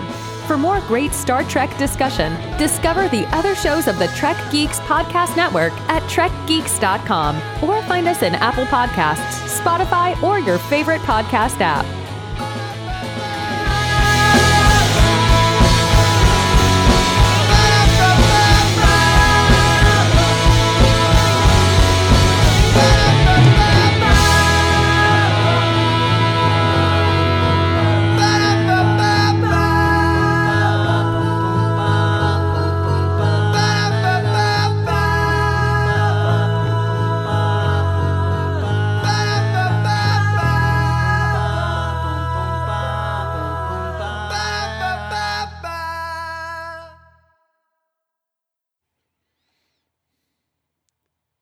Um, Who are you? I I get the sense that I've done this before. um, hi, my I'm my name's Bill. Hi, Bill. Hi, It's it's nice to meet you. I'm I'm Dan. hi, hi, Dick. It's nice to meet you. Something familiar about you. I'm not sure if I could. Were you at the Angels game in 1986 when Donnie Moore gave up that home run to David Henderson? I don't. I don't you look familiar. I've never. I don't know too many people named Dick, so I'm not sure that that we've met. Oh, here we. That didn't take long. Wow, it took a whole what seven seconds. That's great. Hi. Yeah, you you didn't even acknowledge it the first time it happened. Why bother at this point? You didn't hear it, did you? I did hear it. Oh, I heard it. It- I don't give you the. I don't give you the. Uh, the the. Um, I don't even know what the word is. Satisfaction. Yeah. Yes, I'll but never I heard forget it. the first time you fell for that, Dan- like 30 years ago. dude. What do you do? What, what? It's Dan. Dan, no, it's Dick. Dick Davidson. How you doing, pal? I'm I'm doing okay. How are you doing? I'm doing all right. Uh, better, um, which um, is partly um, because of you. Uh, so that's good. And John, because we already had a conversation that people just heard. We recorded it last night, so uh, I'm I'm doing pretty good today. That's good. I'm glad to Yeah, hear that. Yeah. no, one day at a time, I guess is the only way to do it. So Well, good to that's sit really here and, you can and do, do. some rappers. Yeah, that's all you can do. Yeah, You know, So- you don't have to have every answer today. right. You know, I'd like Um, to. Wouldn't we all, though? yeah. I mean, life uh, ultimately is is long and enjoyable, and it's not worth the stress. That's right. It isn't, and that's what I'm trying to uh, decide how to get rid of that stress. So, um, I will say, since we're since we're recording, I will say thank you so much for all the support from all the people that have sent me messages to all our Patreons who were really all upset that I was going to hold off on uh, doing a Patreon charge this month, which I decided to do. You are not getting charged this month, people. That's that's that's that So there, that's that. Um, but um, the outpouring of support, as always, um, has been incredible, and it really means a lot. So thank you to each and every one of you who have reached out, have had words of encouragement. And sorry you have to listen to my voice this week. I haven't had to listen to your voice in a long time, and you should be apologizing to me. No, I'm, I'm just glad to have you back in the fold, buddy. Um, Wolf in I- the fold, so to speak. Reject, reject. um, at some point, we will talk about um, how 2023 has has sucked Hmm. and has probably been the worst year for us personally and mentally since we started the podcast almost nine years ago. Yeah, Um, n- almost nine years ago. Uh, next yeah. month. Next month. Yep. um I, I i don't even know how to deal with that um but the the comforting thing is that it's here No. you know that we're here um and we'll talk about this when we when we have that episode but you know for you know through quarantine we were here hmm through you know working from home we were here through covid we were here Right. through everything that's gone on in the last seven years, we've been here. And then now all of a sudden, it, it's our turn to have our lives affected by things. And um, I am so grateful and and uh, in awe of the people who who support us and listen to this show, not just our, our Patreonicals, because they really are a cut above, you know, any other you know Patreon subscribers out there Agreed. but even just the people who stop and say hi to us in Vegas or or send us emails through the website or who just download and never interact with us other than having us in their ears. Yeah. Um, it has been uh, the most um, humbling and gratifying experience to know that you know when our lives take a turn, um, they get it, hmm they understand, hmm um, and it's it it means the world to me, and I know it does to you. It does. It means it means so much. And and for anybody who might be worrying, we're not going anywhere. We're not. We are not stopping. We are not going to stop. If we have time in between episodes, like we obviously have had in the past couple of months, great. We're not going anywhere. I said I'm not. I've said I'm doing this until I'm tired of doing it. Just because we haven't done it doesn't mean I'm tired of it. It's just been other things that have been going on. I'm looking forward to getting back at it. When that's going to be, not 100% sure, but I don't. I do know it's going to be sooner rather than later. So that's the good thing for listeners, maybe not for you because you'll have to deal with me a lot more. And, and God. but uh, yeah, um, coming up on nine years, and it's uh, it's not going anywhere, pal. We started the year with like episode 299 and we're only at 308. We've done nine episodes this year. That's bad, and that's that's that's um, I I we we average 40 episodes a year most years. yeah. um, and that's accounting for vacations and time off in Vegas and and life and, and other things. But um, I think we probably hit a high during the pandemic Mm-hmm. when nobody could go anywhere during quarantine. Right, I think we got as many as forty six episodes in that year that's pretty good. um, because we we Kate, walked away with nothing to do. Yeah, yeah, that's right. I was going to say vacations, but no, no vacations because we couldn't go anywhere. Yeah. Yeah. So let me tell you a little story. Okay. Dun, dun, dun. Here's a story.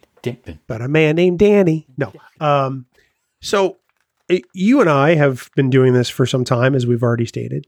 And throughout that time, this microphone or one like it has been on this boom arm Yep. for close to nine years attached to my mm-hmm. desk.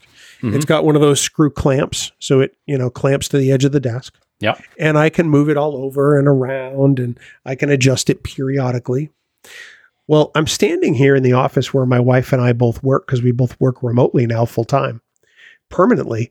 And it just literally without being touched or or even breathed on, it came crashing down and almost took out my full size Lego Space Shuttle Discovery, Oof. which is on the file cabinet next to it. Oof. I, the look of sheer panic and terror on my face was palpable. Now you know how I felt years ago. No, that's not even remotely the same. Not even remotely the same Just kidding.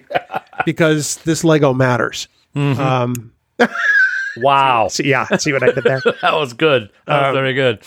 Um, I, just, my wife was horrified. I mean, we both almost saw it in slow motion. Yeah. Like, no. I've never seen that Lego kit of you of that.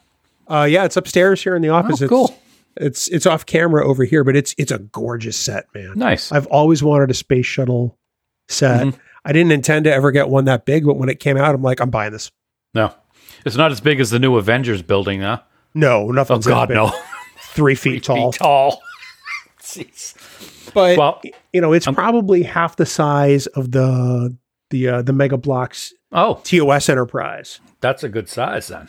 Yeah, Yeah. it's it is sizable. I mean, it takes two hands to hold. Mm-hmm. Um, I'll, I'll take photos of it later in comparison to Yeah. the hand experts. You can see it, but I thought it was going to come crashing down. So I'm going to make this pledge now. Hmm. My wife and I have committed. We instead of relocating to the Atlanta area, we're going to relocate to North Carolina in the spring. Yes. Yep. We have to, Yep. because our condo is going to be sold. Mhm.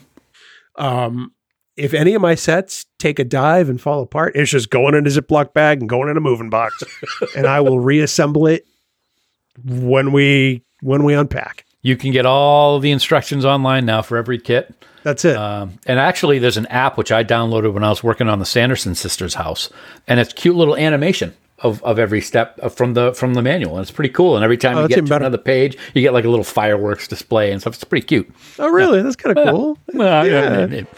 Maybe Oh, Legos are not dangerous. We've only done nine fr- friggin' episodes this year, and you had to haul out that gas bag. yeah, but it was Legos are not dangerous, so it's it's Legos are dangerous. You step they on can be very dangerous. Yeah. You step on them, yeah. Godzilla stepping on a Lego would hurt his foot. So what I've learned today is that you're just a big fat liar Why? because you said Legos are not Legos dangerous, are not dangerous. and in fact they are. All right. You know what? I I quit. No, I'm kidding, kidding. They're not dangerous if used correctly. It's pretty much like everything. I was going to say. I mean, you, that applies to words. It does. Which so I'm definitely hurt. So Dan, words are these things that people say Hmm. to communicate. yes. and they usually pronounce them correctly more often than not. No. Um, yeah, so I know you're not not all that bright. I know words are not your forte. Yeah, that's when you drive. Communicate. Yeah, Commute. that's Commute. Communicate. communicate. Yeah. Uh huh. Con- we're conversating. Yeah. Glad to have me back, aren't you? Oh, sorry. Let me count the ways.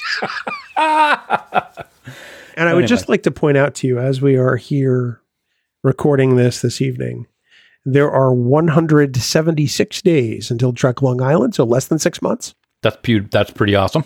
237 days until Vegas Trek 2024. Wow, that's a that's two. Con- we haven't done two. Con- we've only done two conventions in a year. Once, really. Once, yeah. I mean, you know, uh, you know Eh, going out to New York twice. Twice, yeah. We we can we can count the studio tour. Yeah, absolutely. Uh, in New York, I mean, that's that's you know the official studio up in Ticonderoga.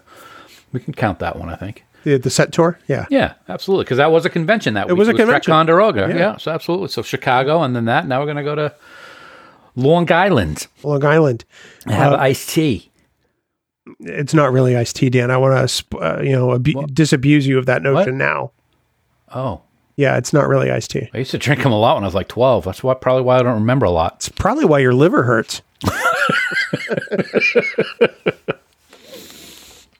oh gosh, it's good to be back. It is good to be back. Very good. It makes me smile, and that's something that's very important right now. So I'm looking forward to a, a great discussion. Of course, if anything's going to get me back in this chair, it's talking about what we're talking about. Yeah, it wasn't me. No, absolutely not. It was Billingsley. It's all I couldn't get you back in that chair. No, no, God, you could be have hundred dollar bills glued to your body, and I probably wouldn't get in the chair. You could have set me on fire, and you wouldn't be in that chair. It'd be like your every wish come true. Wow, not that bad. Maybe, Let- maybe, maybe getting run over by one of those things that flattens the tar when they pave a street. A steamroller. Yeah, it happened with uh, Christopher Lloyd and Who Framed Roger Rabbit. That would be cool. Setting you on fire, I got limits. Oh, good. Yeah. oh, thank goodness. I was really worried that you You're didn't have any limits You're welcome. You Yeah. taught me to care, Bill. about Nothing. nothing. about yeah, really nothing. Not a thing. Not, Not at a all. thing. Nope. So I, I noticed that your your tree is up. It is. Your Christmas tree. Your Trek tree is up. Trek tree is up. All the stuff is up. We you- actually, um, Did you get any new ornaments this year? um, I got last year's ornament, which I believe was the Enterprise from Strange New Worlds. I think that was last year's. And I always, I usually, my godchild Matt over in London gets me the year, the new ship of the year. I only get the ships. Um, so I'll expect Matthew, if you're listening, I will expect the Enterprise with Apollo's hand holding it, which is this year's episode uh, or ornament, I should say, um, and then it will go on uh, next year. But yeah, um, we decided to decorate early this year. Um, we just celebrate celebrated. We just had our one year anniversary of Callie passing away on December second, and last year we had to come home from Disney early and she was sick and we had and she she she passed away and we didn't feel like celebrating Christmas at all. We didn't want Yeah. to put a tree up. It was just a mess. This year we decorated the day after Thanksgiving, which we have never done in our entire relationship. Um, we felt it was something that what we wanted to do and had to do, and, and we're really glad we did. I didn't get the Trek tree up until this week. Um, and with everything going on with me, I was looking forward to doing that. Maybe give me a little joy. It didn't, which was like ridiculous. But now that it's up and I see it every day and I hear it when the lights turn on, I hear the whole mirror universe stuff going off. It makes me very happy. Oh, that's good. Yeah, yeah, and it looks it looks fantastic actually too. I must say. This is like the fifth year in a row we haven't put a tree up, Yeah, yeah. I and. I'm okay with it. I'm okay with it. we actually bought a new one. Oh, that's cool. We had a we got a new fake one a couple years ago, and it was really nice, but it was glitter, and that is the worst thing in the world for cleanup. So this year we got one of the ones that has the fake snow stuck to it, and it's gorgeous. We absolutely love it. So I remember one day, one year, I had that body glitter all over, and it, it takes forever to get off. wow, I did not need to put that in my eyeballs. I had to throw out that speedo too. Ah! excuse me. Uh, I'm gonna just throw up a little bit. Dan, I I don't think that shaming me is is good. no, because it makes me think of the bad things I've done with my speedos. I, that's you, you don't Complete lie. lie. Don't lie. Complete lie. Well, you know, I'm a liar. I just made I'm a big fat liar. You said earlier. Big fat so- liar. Yeah. Emphasis on the liar. you thought I was going to say fat, didn't you? No, I know. I know that you're not like that. And I appreciate it. Yeah. Okay, Chubby, So- let's go. Wow. Signed up for the trifecta for Spartan for 2024. We're crazy. A lot of people not happy with the founder of Spartan right now. I have not read anything about that. What's going on? Um, the uh, Spartan um, uh, Arabia, I think, is is uh, dumping the Spartan name and Oh. uh, logos and affiliation because of his comments regarding the Israel Palestine. Oh my! I have not seen. it. I have to read up about it. Wow. Yeah, a lot of people not happy with Joe DeSena right now. Okay. I'll check it out. Yeah. So All right. I'm I'm not doing that. Um, I'm just big fat kid. Oh, can and I the tell worst. You, can I tell you something? What's that, pal? I've discovered that I have an addiction, Hmm. and I'm here to talk about it. Okay. Um, you remember Charleston Chews, the candy bar? yes. the little balls. Not the balls, the little Oh, mini size Oh, all right. Charleston Chews. Mhm. My, my entire childhood, I only ever had the chocolate ones. Oh. Oh, I know where you're going with this. My wife bought the vanilla ones. Oh my god! So the vanilla center, the vanilla nougat. Yeah, That's all I had when I was a kid was the vanilla one. I never had the chocolate one, and I had the strawberry ones every once in a while. all I had was the chocolate. I never I like chocolate more than vanilla. Wow. Okay. Oh my gosh! Aren't they awesome? those little mini Char- uh, Charleston Chews. Uh, uh, nom nom nom nom nom nom. I cannot get enough of those in my mouth. You can get them in a little bag now, like an eight ounce bag, and they're they're Charleston Chew balls. They're little, they're circular, and I put them in the freezer. And, oh. they're fantastic, dude. They're great. But I'm discovering. I used to take full size bars and put them in the freezer as a kid. Crack them. Uh, yeah, but I'm discovering I like I'm not frozen now. Mhm. So I, I've learned this about myself. Um, you know, I, I think it's important to learn new things about ourselves as we get older, and you know, to never stop learning. I've learned that um, those things will kill me. because I could make an entire meal out of those three times a day. They're pretty awesome. They're really good. Yeah. Charleston Chews was one of my favorite growing up. That and marathon bars. Oh, I remember those. Mm-hmm. So here is your task. I'm giving you homework. Oh, I'm gonna write it down. Hold on. You need to come up with a suitable Charleston Chew martini, I can do that. and we will publish that recipe in Camp Khitomer. I will do that. Uh, you know that I love doing stuff like that. I know you do. So- it's right up your alley. Yep. So there's no time limit on this. You have time to experiment.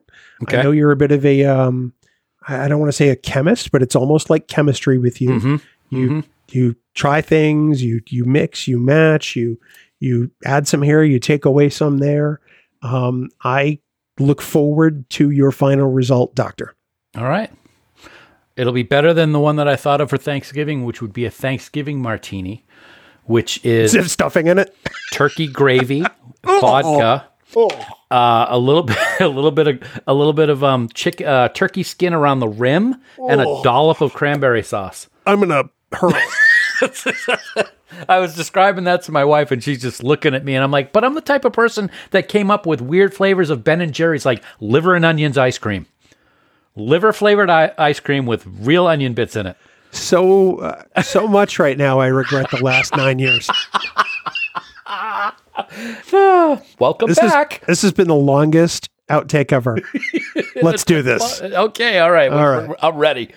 I, could could you ever be? All right, good show, guys. See you later. All right. Da, da, da, da, da, da, da, da. Ladies and gentlemen, I am here with my special guests tonight, Bill Smith and Dan Davidson. They've got a little podcast called Trek Geeks. I'm here to introduce them to the world. They have some stories to tell you. Oh my God, you're not going to believe it. Bill, da- oh no, wait a second. I've got this all backward done. Thank you, Mr. Bigglesworth. Dan Bigglesworth. It's actually very, very well done. I got to say, that's one of the best intros ever on this show, and we've been doing it for 300 plus. And who does all the intros on this show? That's right. Exactly. It's you. That's my point. you. It's you. The fuck? Now, wait, Uh. because everybody thinks I'm I'm Dan Bigglesworth. They're kind of wondering who, who's Dan Bigglesworth. What what is he on? You're like looking through their Star Trek encyclopedia. Dan Bigglesworth. Dan. I could I, I could be your porn name. My porn name is Slimy Margon. Since we're starting on the highfalutin note, my first dog was named Slimy because he liked to roll around in the drainage. Ditch, and we lived on Margon Court. Okay. I'm not sure I'd get a lot of work as a porn guy. No, probably not. Margon. Hi, Slimy Margon. I'm interested in Cool. auditioning for the slam. yeah, no, that's you're that's not going to open a lot of doors. I had it all Wow. to do over again. I wouldn't have named the dog Slimy, but he liked to come home covered in like he would roll in the drainage ditch. He'd come home covered in green slime. He was a very lovely dog. He'd put his paw on the tap outdoors. That would signal to us he understood that now he had to be hosed down. We'd hose him, we'd scrub him. He was allowed inside. He just loved filth. What can I say? We have to hose Dan down every now and then. Filthy Margon. Is that a better porn name? That is that's a much better name. Much better. Yes, much better. Filthy Margon. Filthy Margon. Yeah. It like also sounds like some kind of expletive. Filthy Margon. Filthy, Filthy Margon. Margon. Something filthy- from Battlestar Galactica, maybe. Exactly, filthy Margon. Hashtag filthy Margon. Uh, well, now we're off to a flying start here. I love it. We haven't even started yet. That's Yeah, the fun part. Really? This is all going to be part of the show, though, right? This is. Oh, you know, at, at at the end of every show, I, I know this. I know you know this because I know you listen, you know, religiously. After the the end theme, there's always you know some kind of outtake or or bit that happened, you I know, you've uh, on mic. to me before, Yeah. but it's kind of like what a dog hears when you guys talk. It's like, Yeah. Oh wow. Yeah, uh, John Billings. you've only you've only been on the show eight fucking times. Is there a is there who's who's got the most appearances in history on your show? Actually, it's you now. Um, I think it is. Yeah. yeah. Whoop. Well, technically, Dan and I, but So that could be a good thing, or it could just really say that you got a lot of free time, John. I'm really not sure which way to go. Not mutually exclusive things. That's Thank okay. you, Someone of your stature doesn't have to go to work every day uh-huh. because you're so well known and famous. Let's That's put right. it that way. that's right. Yeah. Right. I loved you in 24. People always say to me, it's like, so how do you select your parts? It's like, uh, yeah. I tried for a couple of years when I was beginning to kind of put more of my energies into activism and et cetera, et cetera, et cetera, to go, as they say, offer only. Ah, You know, when the didn't come crickets into filled up the bedroom, it was like, I can't breathe for the crickets in this house. I realized that was not viable for me. Yeah. Did you have to audition for that Denzel movie? Oh yeah, and I can Yeah. tell you, I can tell you a story about Denzel that movie uh, that is kind of interesting. But I know Yeah. Save that for when we're going, or you want to hear it now? Oh, we'll we'll keep it in the outtake. Yeah, let's Yeah, let's hear it. absolutely. So yeah. Yeah. so I auditioned for um, uh, Carl Franklin. He had cast me in a small part in a movie uh, a couple of years earlier, the name of which is escaping me, with Ashley Judd. And I, I, you know, was only in one scene, but I liked him. He was a nice guy. It was a nice part. They called me back in to audition for the role that I was eventually cast in, and uh, I, I, it, I thought. Oh, in God's green earth, this is a large role and a major feature that you know my career wasn't trending that way.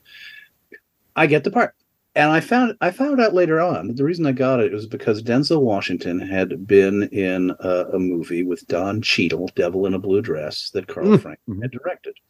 And Denzel was not terribly happy that when that movie premiered, Carl Franklin spent a lot of time and energy talking about how much he loved Don Cheadle and what a great actor Don Cheadle was and what a discovery John Cheadle was. And uh, basically, um, Denzel sort of thought that you know, the next time I work with Carl Franklin, if I'm going to have a sidekick, I'm not going to let that motherfucker Don Cheadle me. so he said no to every single actor that auditioned that had any kind of reputation or name or credibility or and the only person left standing was me. so I was in that movie because in Denzel's eyes, I was like, yeah, it's fine Yeah. being cheated by that guy. um, now, Carl was lovely, in fact, and I think in his own way, he he he kind of you know tried to do the same thing again for me, which I really appreciate. You know who's really good in this movie, John Billingsley, but the movie itself kind of sunk like a stone because it was released during the weird season between summer, winter, and nobody goes to the movies during October. You know, Right. So Right. the movie kind of just disappeared and it didn't do anything for my career. And here I am today. A vaguely recognizable mid level character actor who was primarily well known for Star Trek and then a whole bunch of other shit that nobody ever watched. Wow. That's like you wrote that yourself. That's amazing. Hmm? Oh, yeah. We I love you. Around, I carry around my own asterisk. Makes me that is curious about my I, well, we know for a fact you're perfectly recognizable because it happened at dinner in Vegas. Did But it, I was recognized, but in kind of that vague way. It was like He's oh, that guy. saw you in that "Oh, hemorrhoid commercial? honey, Yes. Are you dating my daughter? no, I'm I'm a I'm a vaguely recognizable actor on television. Oh yeah, you were in what? What did I see you in? That's my favorite question. What did I see you in? Well, have a seat. Tell me everything you've ever watched on television. I'll see if it lines up with something I was in. Well, in 1989, Let's start with my favorite Martian. I wasn't in that, but let's just start there. it's a great show. Go. Oh man, it's never a dull moment with you. I'm always very polite. I never say that to anybody, actually, to their face. Absolutely. Wait until their back is turned and then I insult them. That's generally rating. You never know people's penchant for violence. You never know what might happen. That's true. Especially, I mean, with Dan, I mean, you're you're preaching to the choir here. Although from a distance, I feel comfortable insulting him. You're not Uh, too far away from me, man. Yeah, far enough away. Fortunately, I- I've got to know you well enough to know that in your heart you're both wussies. So I'm not. I, I think it's possible to actually sell both. Very true. to Face and and you know, even though I'm older than you are, neither one of you is much faster than I am. So even if you, I, I'm not- Very well put. We we don't have to be faster than you. We just have to be faster than the bear, John. that's right. That's right. that joke. Or however it goes, because I'm I'm knee deep in some Skrewball whiskey, and Ah, um, who knows? Fabulous. I have I have a Christmas mule myself. Ooh, You are a Christmas mule, you jackass. little uh, dinner party. At Shark Champions, actually. So I'm waiting to do my drinking when we get there. John. Oh, oh, cool. Well, John tell Mr. Champion, thanks a lot for the invite. I yeah. appreciate So let me go to my mailbox and see if there's an invite. I don't think you probably would have flown across the country just to go to dinner with John Champion and his mother. Maybe you would. Oh no, no, no! Oh, But knowing that John. Billingsley was going to be there, I might have. No, no, knowing that John's mother is going to be there, I'd be there. Yeah, I'm really thrilled to see John's mother. You know, John's dad, if you're using Yep. this in your outtakes, passed away. I get Yep. I got to know them both a bit years ago. Lovely, charming people, and Yep. I'm delighted to get to see his mom. And I'm Nice. So, John is a mensch among mensches, so of course he Absolutely. Yeah, That's awesome. Tell him we said hi I will indeed. because he never talks to us. So Yeah, that's uh, he's he's up here and we're kind of way down here. Yeah. yeah, yeah, Um, yeah. We've when we get on the air, we can talk about how we've expanded the team so that what started as our little three person band, Yes. now the better part of the metropolitan area is, is participating in. in- Half of LA County is involved in this thing, I think. extraordinary, extraordinary. Well, Dan, anytime you want to uh, kick it off with Sure. uh, with, with Mister, you know, billing and receiving, yes, can, uh, we can do absolutely. that. All right, here we go. Here we go.